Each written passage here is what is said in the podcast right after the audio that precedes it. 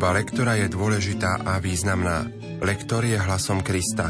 Sila v slove, ktorú lektor ohlasuje, je sila Ježiša samého. Projekt Chodte a hlásajte je pripravovaný v spolupráci s docentkou Evou Žilinekovou a profesorom Antonom Tyrolom. Príjemné počúvanie vám prajú Peter Holbička a Pavol Jurčaga. Čítania načítala študentka Vysokej školy muzických umení v Bratislave Barbara Zanušková. Dnes si spoločne predstavíme čítania 3. veľkonočnej nedele. Prvé čítanie prináša čas prvého verejného vystúpenia apoštola Petra na Turíčnú nedeľu. Peter, ktorý tu už uplatňuje svoj primát, pretože hovorí v mene celého zboru apoštolov, tu argumentuje slovami žalmu. V ďalších častiach argumentoval z prorockých textov a dokazuje božský a mesiášsky status Ježiša Krista. Jeho katechéza tak prispela k obráteniu troch tisíc ľudí.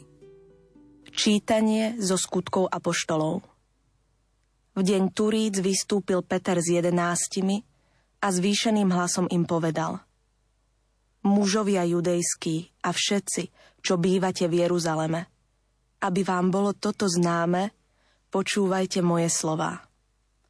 Boh u vás potvrdil muža, Ježiša Nazareckého, mocnými činmi, divmi a znameniami, ktoré, ako sami viete, Boh skrze neho medzi vami urobil. A vy ste ho vydaného podľa presného Božieho zámeru a predvídania rukami bezbožníkov pribili na kríž a zavraždili. Ale Boh ho vzkriesil a zbavil mu k smrti, lebo ho nemohla držať vo svojej moci. Veď Dávid o ňom hovorí – Pána mám vždy pred očami, lebo je po mojej pravici, aby som sa nezakolísal. Preto sa raduje moje srdce a môj jazyk plesá. Aj moje telo odpočíva v nádeji, lebo nenecháš moju dušu v podsvetí a nedovolíš, aby tvoj svetý videl porušenie. Ukázal si mi cestu života. Naplníš ma radosťou pred svojou tvárou. Počuli sme Božie slovo. Slovo má docentka Eva Žilineková. V tomto čítaní vidíme, že máme časť, značnú časť textu napísanú v úvodzovkách, čiže je to priama reč. Ale zároveň vidíme, že ku koncu je niekoľko riadkov, niekoľko veršov slov žalmu. Môžeme samozrejme, ak nám to je vlastné, tú priamu reč povedať trošku dramaticky, ale potom nám slová žalmu nevídu tak, ako by sme chceli. Preto je lepšie trošku jemnejšie celé toto čítanie zo skutkov apoštolov podať. Z hľadiska výslovnosti je veľmi dôležité, aby sme si uvedomili kombinácie ťažkých spoluhlások. Ale Boh ho vzkriesil. Možno Keďže je to Boh a je to pre nás veľmi cenný pojem, môžeme ho odsadiť. Môžeme povedať, ale Boh ho vzkriesil. Ďalšia kombinácia, dve j za sebou vo verši a môj jazyk plesá. Je veľmi dôležité, aby sme predlžili výslovnosť týchto dvoch písmeniek, lebo potom to nezaznie tak, ako to má. Ako medzispev v dnešnej liturgii znie práve ten 16. žalm, z ktorého použil apoštol Peter argument pre vysvetlenie Ježišovho zmrtvistania a mesiáskej hodnosti.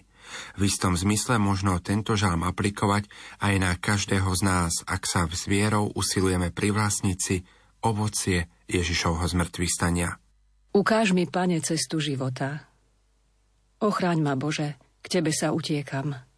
Hovorím pánovi, Ty si môj pán. Ty, pane, si môj podiel na detičstve a na kalichu. V tvojich rukách je môj osud. Velebím pána, čo ma múdrosťou obdaril. V noci ma k tomu moje srdce vyzýva. Pána mám vždy pred očami. A pretože je po mojej pravici, nezakolíšem sa. Preto sa raduje moje srdce a moja duša plesá, aj moje telo odpočíva v nádeji. Lebo nenecháš moju dušu v podsvetí, a nedovolíš, aby tvoj svetý videl porušenie. Ukážeš mi cestu života. U teba je plnosť radosti. Po tvojej pravici väčná slasť. Úryvok z prvého Petrovho listu má dva odseky. V prvom autor oslovuje kresťanov ako tých, čo vierou už vstúpili do spoločenstva s Bohom a vyzýva ich, aby vytrvali v tomto spoločenstve, v ktorom smú nazývať Boha svojim otcom. V druhom odseku to je posledná veta tohto čítania, je pravdepodobne uvedený text nejakého starobilého vyznania viery alebo hymnu hovoriaceho o viere, nádeji a láske.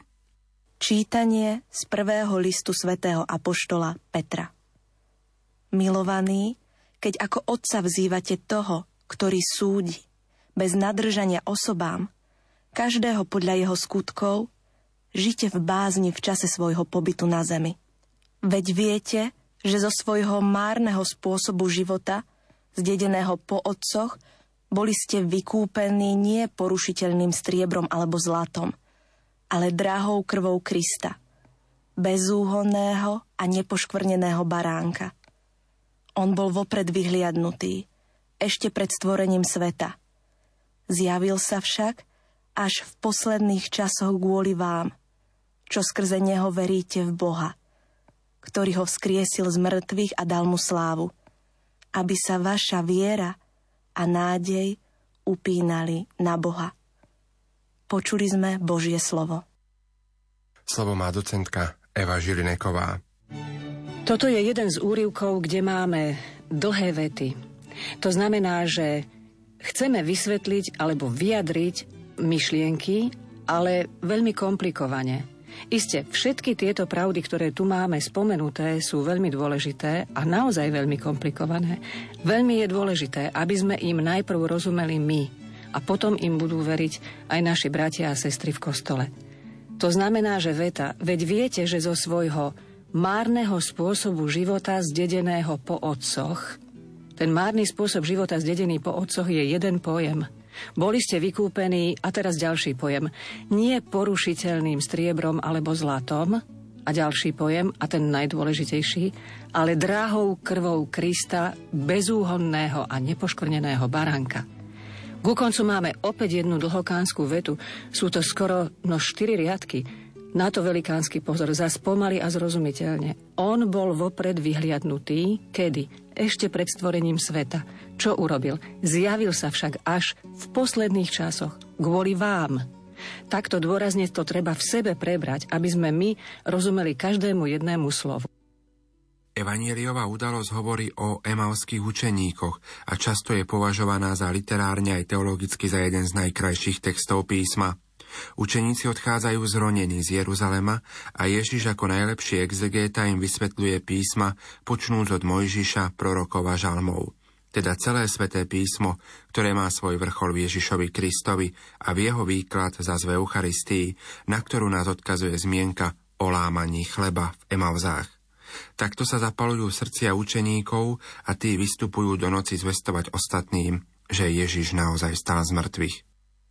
Čítanie zo svätého Evanielia podľa Lukáša V ten deň išli dvaja z Ježišových učeníkov do dediny zvanej Emauzy, ktorá bola od Jeruzalema vzdialená 60 stadií a zhovárali sa o všetkom, čo sa prihodilo. Ako sa tak zhovárali a spoločne uvažovali, Priblížil sa k ním sám Ježiš a išiel s nimi. Ich oči boli zastreté, aby ho nepoznali. I spýtal sa ich, o čom sa to cestou zhovárate?